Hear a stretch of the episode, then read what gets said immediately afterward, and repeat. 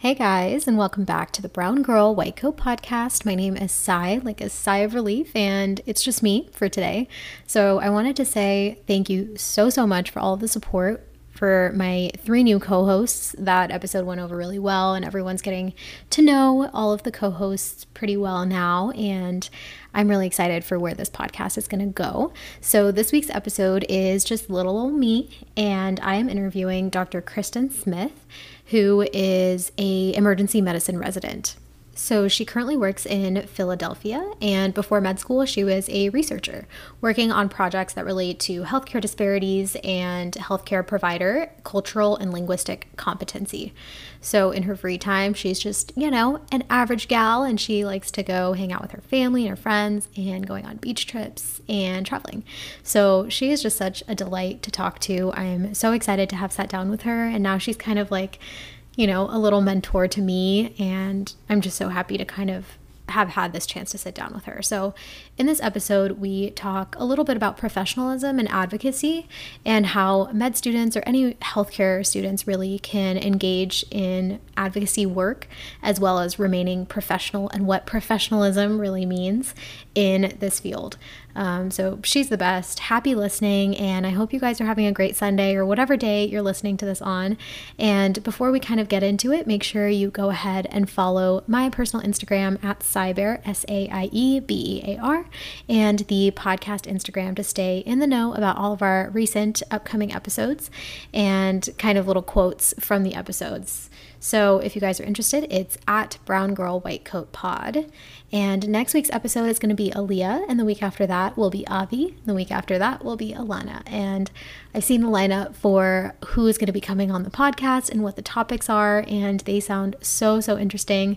So it really just reaffirms this decision to have a couple more people on the podcast.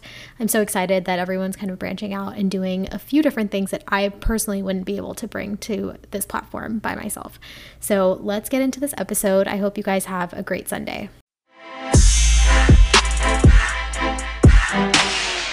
Hey guys, let's welcome Dr. Kristen Smith to the show. Thank you so much for being here. Of course. Thank you so much for having me. So, I'm super excited to talk to you more about emergency medicine, about your work in cultural competency and healthcare advocacy. Um, but let's get into our segment first. I call this Setting the Record Straight so we can get to know you a little bit more and get to know your opinions a little bit more. Awesome.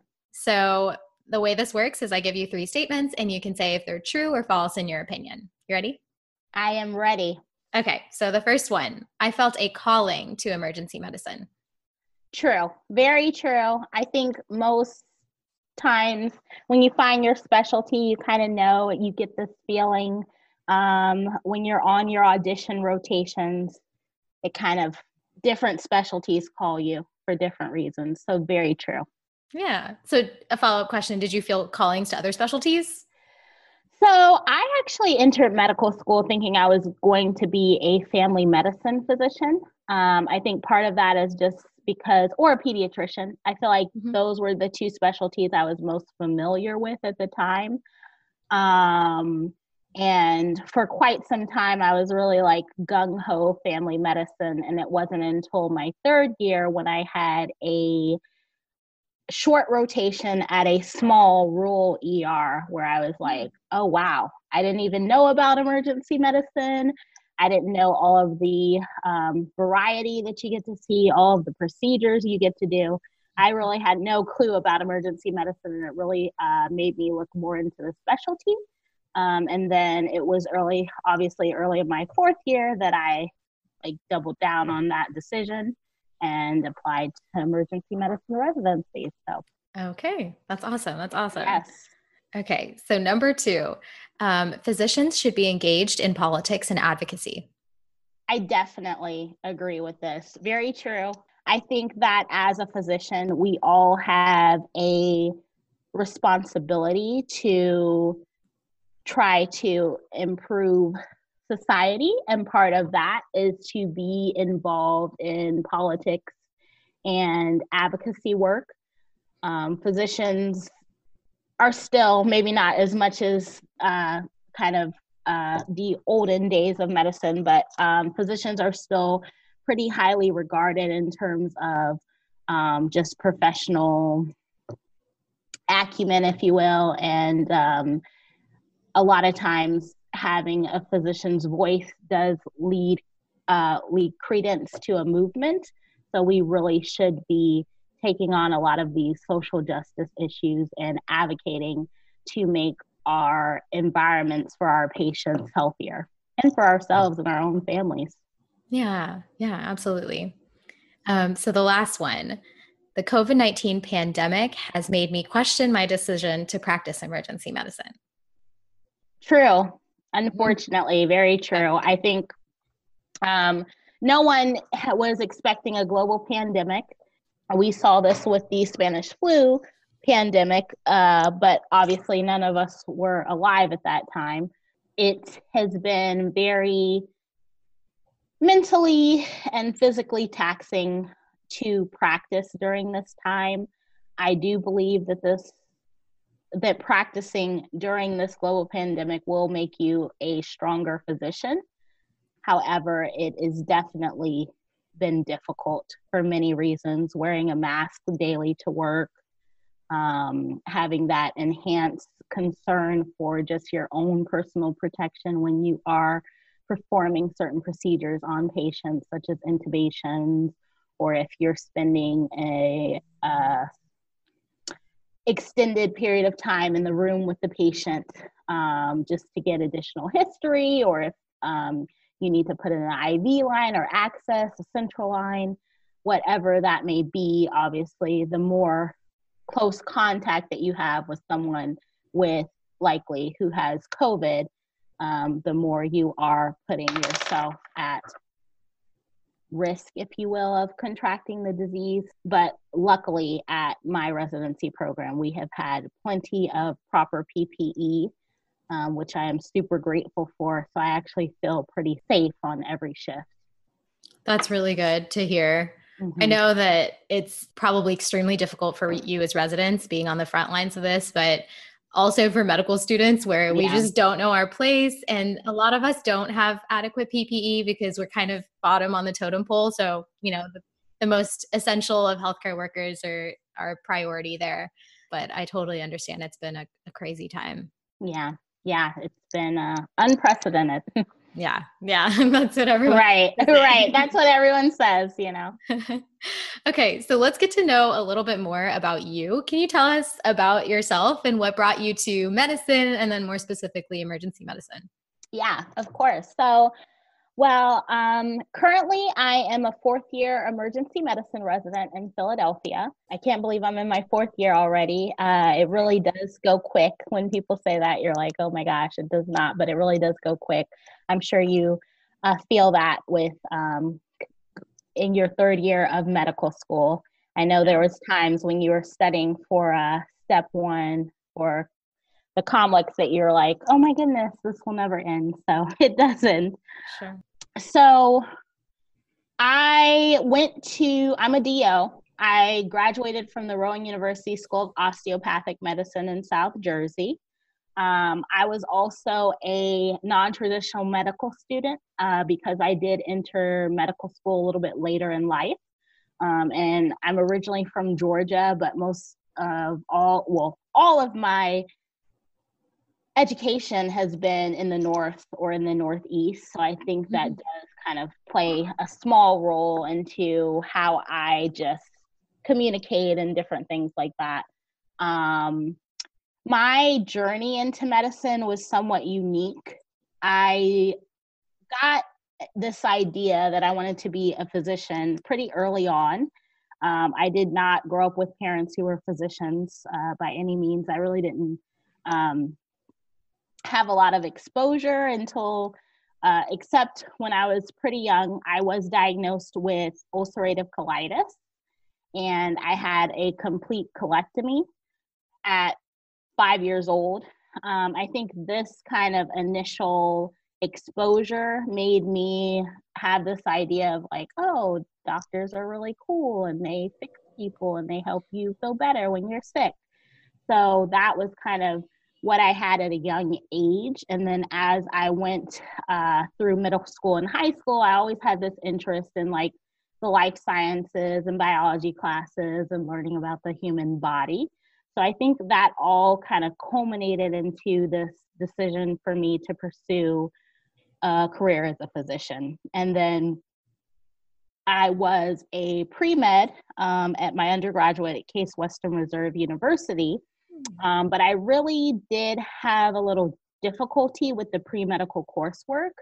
I think that oftentimes students are not given enough resources on where to go if they need help with studying or figuring out how can they improve their scores in certain fields i think a lot of times there is this notion that as a pre-med you know you're already smart you shouldn't need any help and if you do need help well then this is not the path for you um, and that's very much kind of how i felt uh, going through undergrad um, and I did take the MCAT like on cycle. I think you take it during junior year or beginning of your senior year, and I didn't do that well.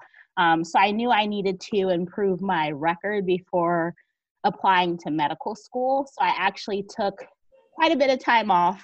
Um, not all of that was doing post uh, post bac um, courses, but uh, I took several years off, but two of those years I did do post bac coursework while I was working full time at a research position. I retook took the MCAT, um, and I did do obviously much better, and it allowed me to gain acceptance into medical school. Yeah. That's amazing. What I what I hear from a lot of people I talk to is that, you know, their pre-med counselor either doesn't really help them or even worse, they tell them that their grades are just not good enough to get into med school and then right. that's where they leave it so i right. love your story that it's you know a story about finding your own resources and then and then eventually getting into med school and living the dream so. For real. I mean for most uh for any of your listeners who are pre-med or going through this path or have an interest in going back to school please do it because i think that non-traditional students bring such a different perspective to the field of medicine and you should really never let anyone tell you what you can and cannot do what you are or are not capable of and um, i just think your success is that much sweeter when you know you've been at a position where um, multiple people have told you that you can't do something but you end up doing it so definitely definitely do not let anyone tell you that a career in medicine is not for you. Yeah, absolutely. So, when you talk about being a researcher during your mm-hmm. uh, gap years, is this when you first got involved in tackling the issue of healthcare inequality? It was. It really was. I think I kind of had this. I knew that health disparities existed, but I didn't think I knew a, a name for it. Um, just looking at um, different issues within my own family and things like that. So I I knew that there were these disparities out there, but I I definitely couldn't have spouted off some type of definition, if you will. Mm. Um, but it was really kind of um, during my time as a post bac that I started I did uh, acquire a research position, and this particular physician um, was working on different health disparities reduction um, projects. And so, one of the largest projects that we worked on was actually creating a valid and reliable tool to assess healthcare providers' level of cultural and linguistic competence. And I think I should probably just kind of explain that to the listeners because I think a lot of terms are thrown out there health equity, health inequities, social determinants of health. And a lot of times hear all these things and they're very closely related, but they're not all the same thing. Um, so we know that health disparities exist, right? So that's just basically the difference in rates of breast cancer amongst black women, Latinx women, and um, white women, right? That you, uh, in general, um, minorities have a higher burden of disease. Really, if you look at any disease, um, cardiovascular disease, diabetes, and how does that, we then kind of look at how does that impact your life with uh, morbidity and mortality data differences, and then obviously trying to develop interventions for how can we decrease that disparity, right? So I think a lot of um, the talk right now are kind of just with the social justice movement is uncovering these disparities and kind of um, just talking about them again uh, on a national level but really we need to move the conversation towards what can we do to reduce these disparities um, we've known about healthcare disparities. It's been well documented in the literature for a long time. Um, the institute of medicine's 2002 report uh, entitled unequal treatment um, documented many of these disparities back in 2002, and they were documented before that, but that was kind of the largest um, government produced report that a lot of people kind of within this realm do at least uh, know about or have read at some point. Mm-hmm. Um, and there are many studies out there that kind of are looking at interventions for reducing disparities. And there are a few studies out there that show that part of the idea um, to be able to reduce disparities is actually to implement cultural and linguistic competency trainings. So there was an there's many there's a few articles but um, one of the articles that i really like was a systematic review uh, published by uh, Lie et al. in the Journal of General Internal Medicine back in March of 2011 that showed that cultural competency trainings, again, when done right and implemented correctly, can improve patient outcomes, right? So we're having this idea that there are disparities, how can we improve them? Well, we can train providers to practice in a more culturally and linguistically sensitive way, and that can actually improve patient outcomes. I think that was really groundbreaking. Breaking. Um, so, just like a general definition, cultural competency can be thought of on the organizational or individual level. A lot of the work that I was doing at the time in research was more on the well, it was both, but more on the um, providers level, uh, where it's a set of attitudes, skills, and behaviors that enable healthcare professionals to effectively communicate cross culturally. And linguistic competency is the ability to communicate with diverse populations, whether that be populations whose first language is not English or populations who have hearing um, difficulties or deficits and just being aware of these things and figuring how to best um, relate to your patients. That's amazing. So, was a lot of your research interventional, or was it to kind of gather data um, and then present and raise awareness for the issues?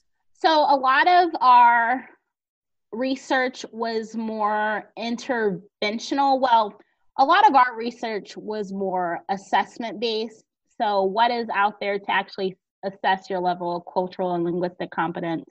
Because if you're not able to assess something, then you're not really able to assess whether an intervention works or not. Mm-hmm. Um, so that was really what our research focused on. We did do some things in the community in terms of trying to just educate uh, different community members on different disease states I, don't know. I really loved that position because it really uh, w- enabled me to get a really kind of depth of uh, experience in different topics. We also did a, uh, quite a few trainings for researchers uh, to enable them to feel more comfortable with cross cultural situations. Um, because we know that getting minorities to participate in research can be difficult. Um, obviously, the biggest example of kind of um, unethical treatment of minorities uh, having to do with research is the Tuskegee experiment, but actually there are many, many more um, instances. There's a great book called uh, Medical Apartheid um, by a writer. Her last name is Washington, that is really um, good and kind of gives a great documentation of all kind of the unethical wrongdoings, if you will, that have been done to uh, participants um, participating in research. So a lot of times when researchers go out just to do obviously pre-COVID, but when they go out to get survey data or do different health health assessments, they're often met with a lot of resistance because community members just don't trust these people. And there's um, great reason as to why that is. Um, but trying to, we did a lot of trainings on helping researchers to figure out how to address those issues and work within the participants community and and figure out how can you um, garner community engagement yeah that's amazing i i love that because i'm super passionate about you know cultural competency as well as linguistic competency about like in the workplace mm-hmm. um, things like microaggressions that yes. lead to patients and other providers feeling like ooh this is a hostile environment right um, and i've seen that at a local county hospital um, mm-hmm. um, here just from using a translator to every inter- for every interaction like right. that makes a huge difference for your, it for does. your patients so it I, does I love the work that you're doing. That's I think that's really critical right now, especially to be involved in. I definitely agree. Yeah. So, in terms of EM, um, does it lend itself to this sort of advocacy work? Would you say that maybe in EM you're more likely to get a glimpse of the social determinants of health and that makes you more passionate about advocacy work?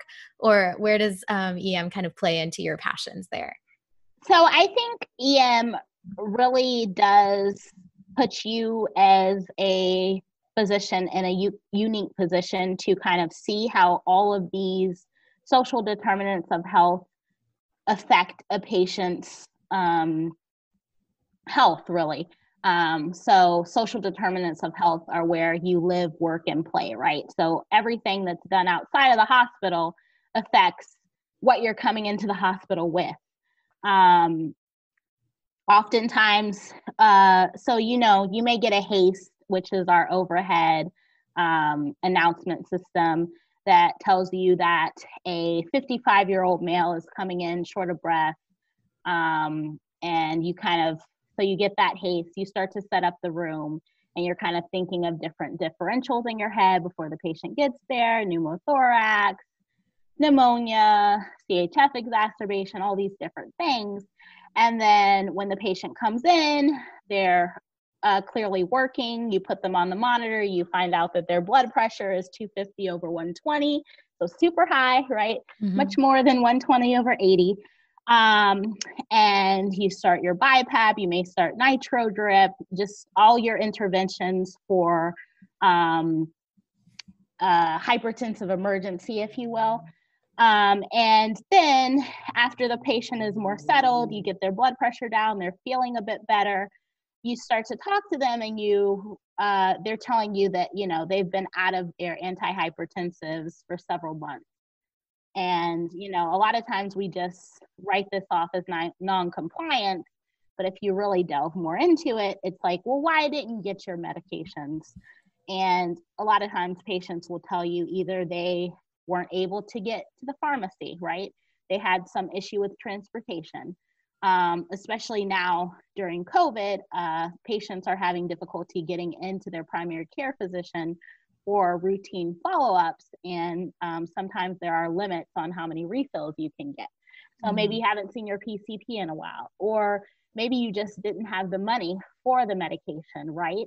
And then having your blood pressure uncontrolled for so long can uh, lead you to have all these problems and to come in in extremis and i think it's just it's really something that we as emergency physicians see quite often. And you see really how a patient's social environment and just environment in general really impacts their ability to leave uh, live their healthiest life. Yeah Absolutely. And I think that's one of the reasons that I just love EM so much because you're dealing with an acute problem, but you also right. see the interactions of so many other things that you could intervene if you wanted to. And you have that ability to see them at possibly their worst and exactly. counsel and intervene in any way that's necessary. So you yeah. really do. I, I think I love EM, obviously, but um, I think it really is such a privilege to really care for patients in their often their highest time of need, sometimes on their worst days. So, yeah, absolutely. So we talk about cultural competency work, and we know that it's still pretty lacking right now mm-hmm. in the mm-hmm. field of medicine. Um, what kind of struggles have you faced as a woman of color and a Black woman in medicine, but also specifically in EM? Because I know that you know certain things like orthopedic surgery are well known mm-hmm. for not having female representation, not having people of color represented in the specialty. Um, so I'm kind of wondering about is that the same for EM, or how did you feel, particularly as a resident going through the program? Right. Well, I think unfortunately, in a field where only 5% of physicians are Black or African American, and half of that, so 2.5%, are Black females, I think you're unfortunately bound to face many different barriers. Um, just because of a lack of rep- representation. Um, I do think I've faced many different unique challenges, um, but I do think in general, medicine as a whole has been fairly. I, I guess I've definitely heard from other friends who have had more instances of feeling like they have been outcasts within a profession um, than maybe I have, but I do have quite a few instances myself. Um, I remember there was one time in medical school, uh, actually my fourth year, so I was doing all of my emergency medicine audition rotations because obviously pre-COVID that was like the mm-hmm. standard. Um, and I was uh, rotating at a ER, fairly large ER in a city. I won't say what city, but in a city. Mm-hmm. And I had on my scrubs and my short white coat, pretty much the general medical student um, typical uniform, if you will. So I was about to go into a patient's room and I hear someone say, Stop, where are you going? And i'm like okay i i am someone who's a bit clueless so i i kind of stood there like a deer in headlights and i'm like okay what's going on? And then um, i turn around and i see a uh, white female nurse who's speaking to me and she's yelling at this point. She's like where have you been? Where have you been? And i'm like uh excuse me? And she's like the patient has been waiting for 30 minutes to go to ct scan. Where have you been why didn't you transport this patient? Oh so then God. it all clicks in my head, right? That, okay, this nurse thinks I'm a patient transporter. And that is a little bit awkward, right?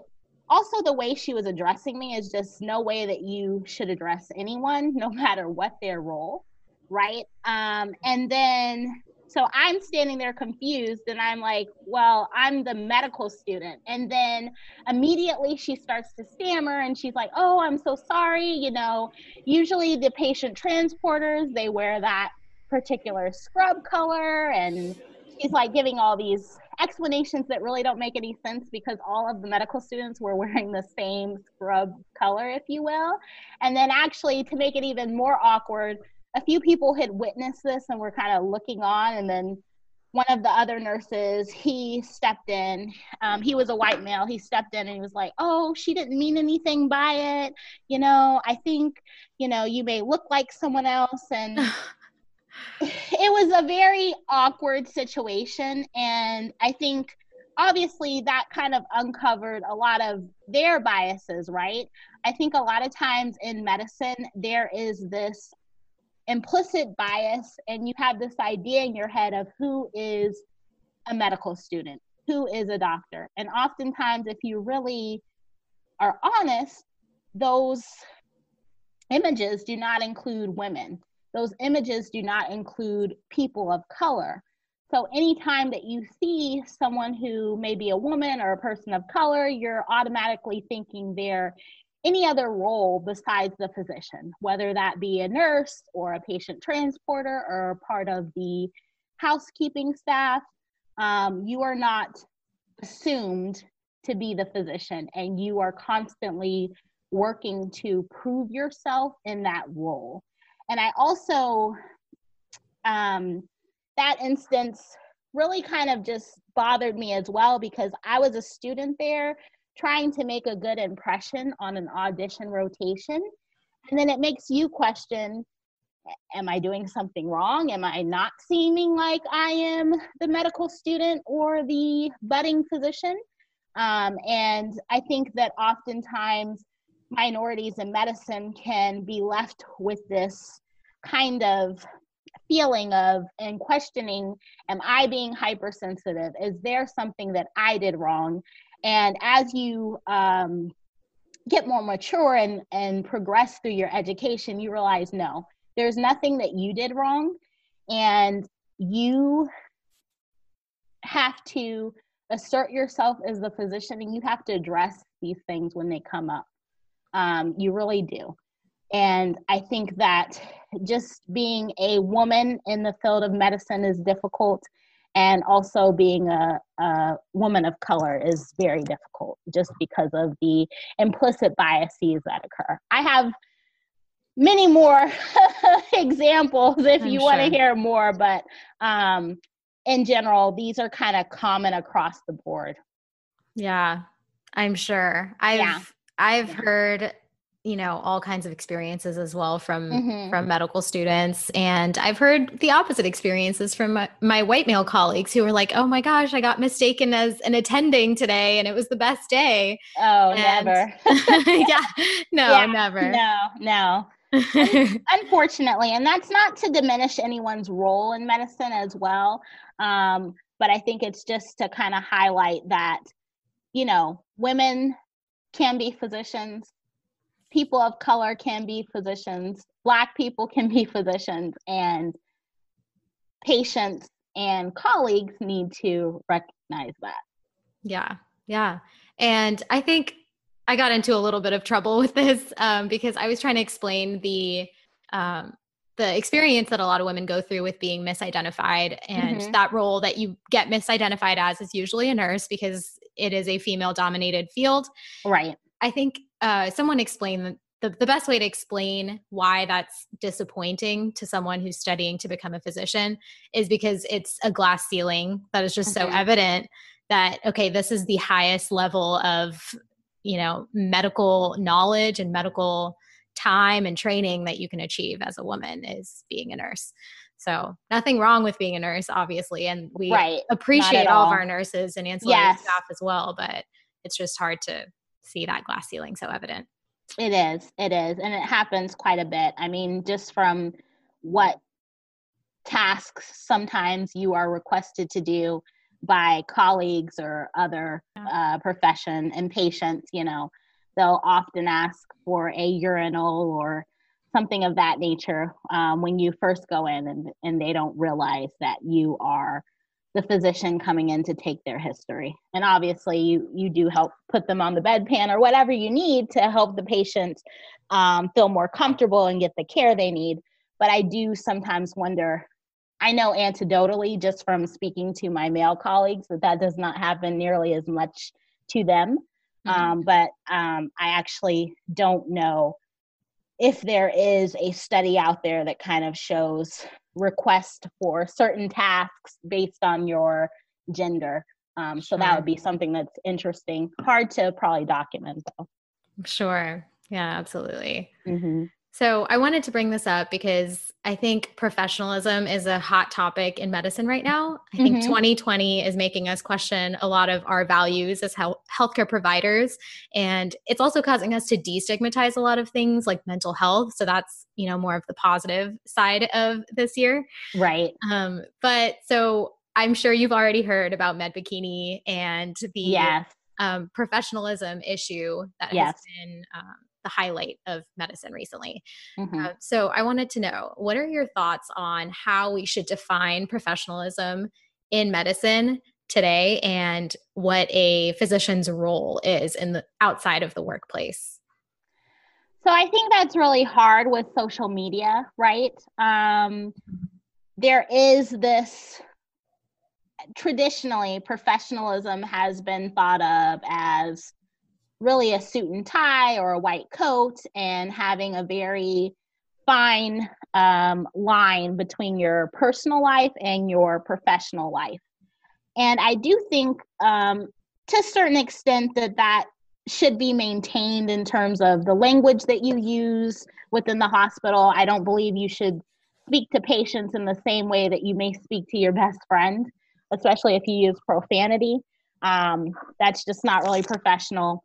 Um, so there are different lines uh, that probably should be maintained, but I think the issue, um, obviously, med bikini, med bikini was a huge issue because it was a research store, study that was poorly done, and actually, um, these male physicians were creating these fake accounts to kind of troll, if you will, and stalk their um, per perspective, call yeah, their colleagues. So it was really um, just it, it's surprising that it was published um, but i do think that with social media there has been this blurring of like what is professional what is not especially because many of us in the healthcare field we kind of use our social media in a dual role mm-hmm. um, mm-hmm. to educate patients and um, to educate you know prospective medical students on how to get into medicine um, but oftentimes we also use that account as a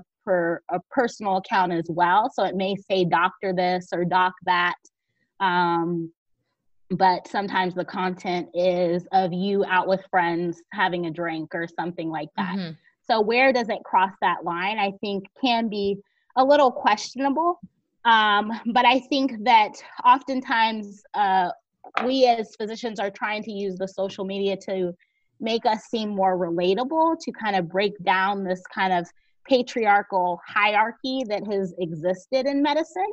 And I think it really does help because it makes patients feel like, okay, I can talk to this person, or it makes um, prospective medical students to see that, yes, you can maintain some type of normalcy of a life outside of medicine.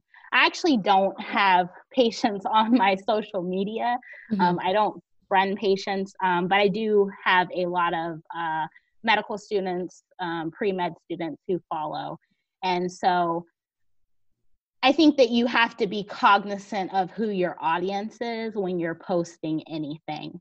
Um, but being a bit in a bikini is not unprofessional, especially if it's on your personal social media account. And what you do outside of the hospital, you want to make sure that it's nothing that puts your patients in danger. Yeah. Um, but I do think that that it was just really ludicrous how that was published. Yeah, absolutely. I totally agree. Mm-hmm. And an, another more ludicrous part of that study was that they classified speaking out on social issues like gun control yeah. and abortion access as unprofessional as well. Um, so that brings me to the question of what do you think a medical student's role is in advocating for social issues, especially during this time when I think it's starting to be looked at as our lane now. Right, um, right. So, I mean, what are some tips for being professional during this time and for advocating for social issues? Um, and just being involved and what's the right way to go about doing that right well i think that it's awesome that you want to be involved um, so kudos to that.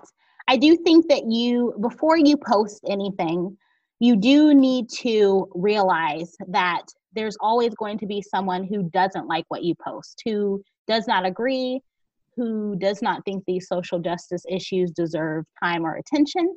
So you do have to be mindful of that. That does not mean that you shouldn't speak out or that you shouldn't post, but you should be prepared to deal with consequences of anything that you put into the public realm.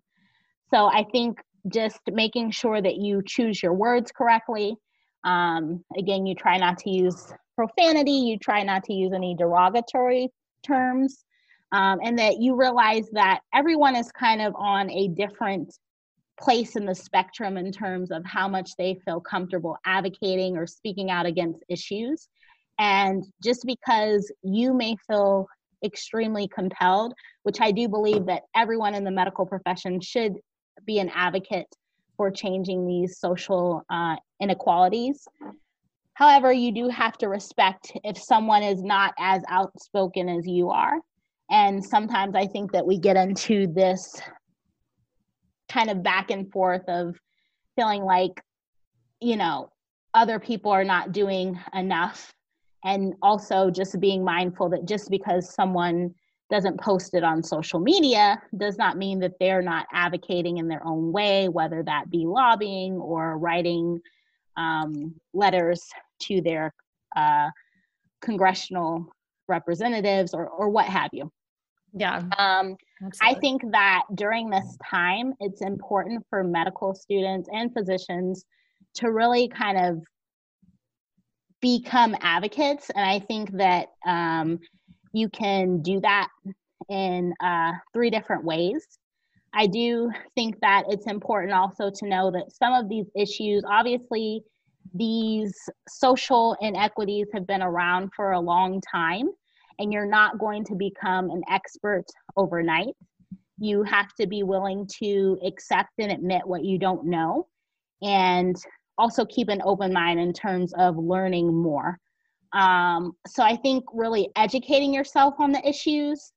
Um, I think this takes learning some of the history in terms of civil rights and health disparities and inequities and kind of realizing that these were issues way before COVID, centuries before COVID, and COVID has just kind of um, propelled these health disparities into the limelight, right? So we know that um, minority patients are being hardest hit by the coronavirus pandemic in terms of incidence and mortality. Um, mm-hmm. The last data I read said that uh, Black um, patients actually had a 3.5 higher times mortality rate than white patients. Um, we know that there are a lot of um, like communities, marginalized communities, but mainly Latinx, mm-hmm. um, American Indian, and Black communities are being kind of ravaged by this disease. So just being aware of that. Um, the book that I mentioned earlier, Medical Apartheid, gives you kind of can give you a little bit better understanding of where some of this historically comes from. There's also was a really good review article in 2017 in the Journal of Maternal and Child Health and AIDS that was by Singh et al. and actually gave like a really good overview of health equity trends over the last seven decades. So that kind of will give you like this bird's eye view of obviously history that goes back for centuries that you could basically start a whole new career in, right? Yeah. Um, I also think that discovering your own biases can help you become an advocate at this time. Um, if you put into Google the Harvard Project Implicit, it will uh, give you this whole list of implicit association tests that you can take. Um, I'd say if you have time, you know, if you have a free afternoon, just take a few of the tests. It kind of will give you some information on some biases that you may have that you didn't even realize. Again, these are implicit biases, meaning they're unconscious. So they're not even in the forefront of your mind, right? So I have biases like I really like the color pink, right? So anything pink, I'm probably going to choose first. Um, and other colors, in terms of pens or anything, will get chosen second. But kind of uncovering some of your own basic um, uh, aversions to or biases towards something, right? And then there are many different frameworks out there for how to reduce bias. That's not really the focus of today, but there's a lot of different mm-hmm. frameworks, there's a lot of different trainings. And then lastly, I think that medical students, pre meds, physicians should be getting involved, right? Currently, the social climate is really ripe for all of these opportunities to address social justice injustices. Mm-hmm. Um, many colleges, many medical schools are hosting different talks and putting together diversity and inclusion committees. So, if you really want to be an advocate, I think it's um, prudent to join one of these committees or to go one, to one of these lectures and to learn more, start to network with other physicians and students who have the same um, goals as you, mm-hmm. and you can kind of start to uh, form that network. Yeah, Absolutely. I think the implicit bias test, that's a great place to start for mm-hmm. sure. And then obviously getting involved with your like kind of local community with diversity exactly. inclusion work. And especially at your medical school, if you are involved in that kind of work, you can make a huge difference. And you can make a huge difference in what your class next year looks like if you get involved with with things like that. So I love you that. really can, and you can improve um, just the culture of your institution. Yeah, absolutely. I love that advice, and thank you for breaking it down like that. I think that's mm-hmm. nice to nice to have that resource. Yeah, um, I always like actionable steps, right? me too. Me too. Yeah, I'm always posting action items. Right. like, let's do something. exactly. Exactly. Um, so I wanted to switch gears just a little bit because I am interested in emergency medicine and I want to know a little bit more about what your life looks like outside of emergency medicine, yeah. outside of the hospital. What are you interested in in life and do you have enough time for it and more? yeah. Um so I think that whole term like work life balance is really kind of a fallacy, right? Cuz work is part of your life. So True you have to learn how to fit it in. Um, I do think so. I'm a fourth year resident now. Um, my schedule has gotten easier as I've um, progressed through my residency education. So, kind of what I'm saying now was probably very different than as an intern. Um, but I do think that emergency gives you, uh, emergency medicine does give you a good opportunity to still pursue your passions outside of medicine um, just because of the way the work schedule is. It's more so, it is shift work, right? Um, so the length of your shift can vary from 12 hours to eight hours, right? Um, and how many shifts you work um, a month also varies by if you're attending or if you're a resident. Um, so that can vary a lot and ha- um, have an impact on how much you feel like you're spending how much time you're spending outside the hospital. But in general we do spend more time outside the hospital some, than some other specialties. Um, and because we have a mix of day mid and night shifts you do have where okay if you just came off of a night shift you may have the energy to go for a run after your shift. Mm-hmm. so um, I do think that it's pretty ripe for maintaining your interest outside of medicine. So my hobbies pre-COVID are different than my hobbies now, just from what's allowed. Um, sure. Before this like global pandemic, right? I enjoyed traveling quite a bit. Um, I tried to take like one international trip a year, uh, mm-hmm. which was really fun. Um, the last place I went was actually Cuba, but that was a few years ago.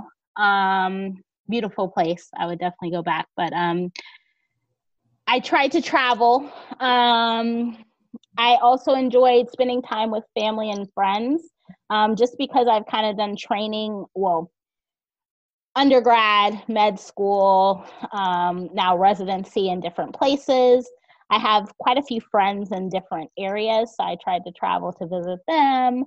Um, and I also enjoyed like outdoor events, so outdoor concerts, outdoor mm-hmm. festivals, really kind of was my thing. Um, now, obviously, all of that is canceled as it should be because we should be social distancing and Absolutely. following all these um, guidelines in terms of reducing your risk of transmitting uh, COVID.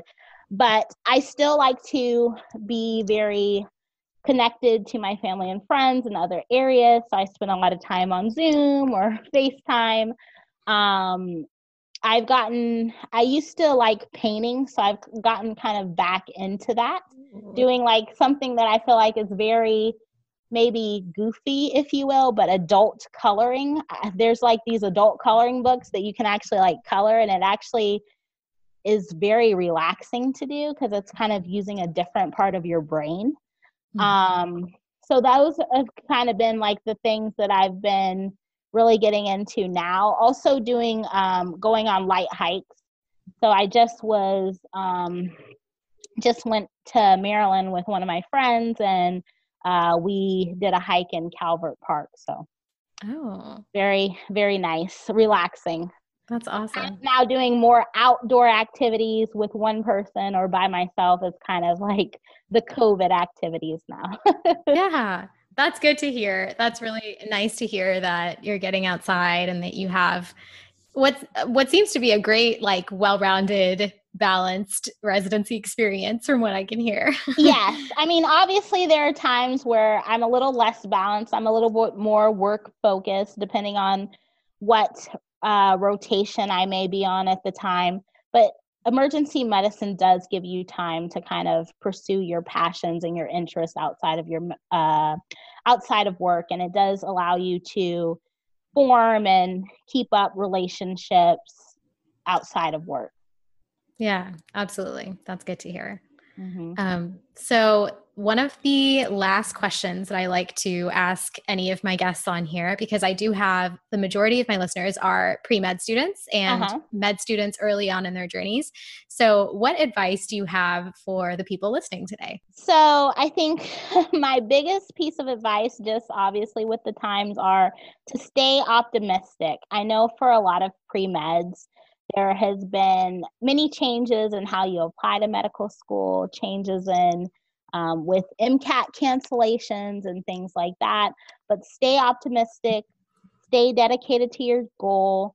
Um, don't let kind of the barriers that are put in place because of the uh, because of covid-19 don't let them kind of deter you from your goal um, I also think uh, pre meds, this is a perfect time to get more involved and kind of educate yourself on these different social issues and issues of disparities and health equity, and to really kind of take a deeper dive.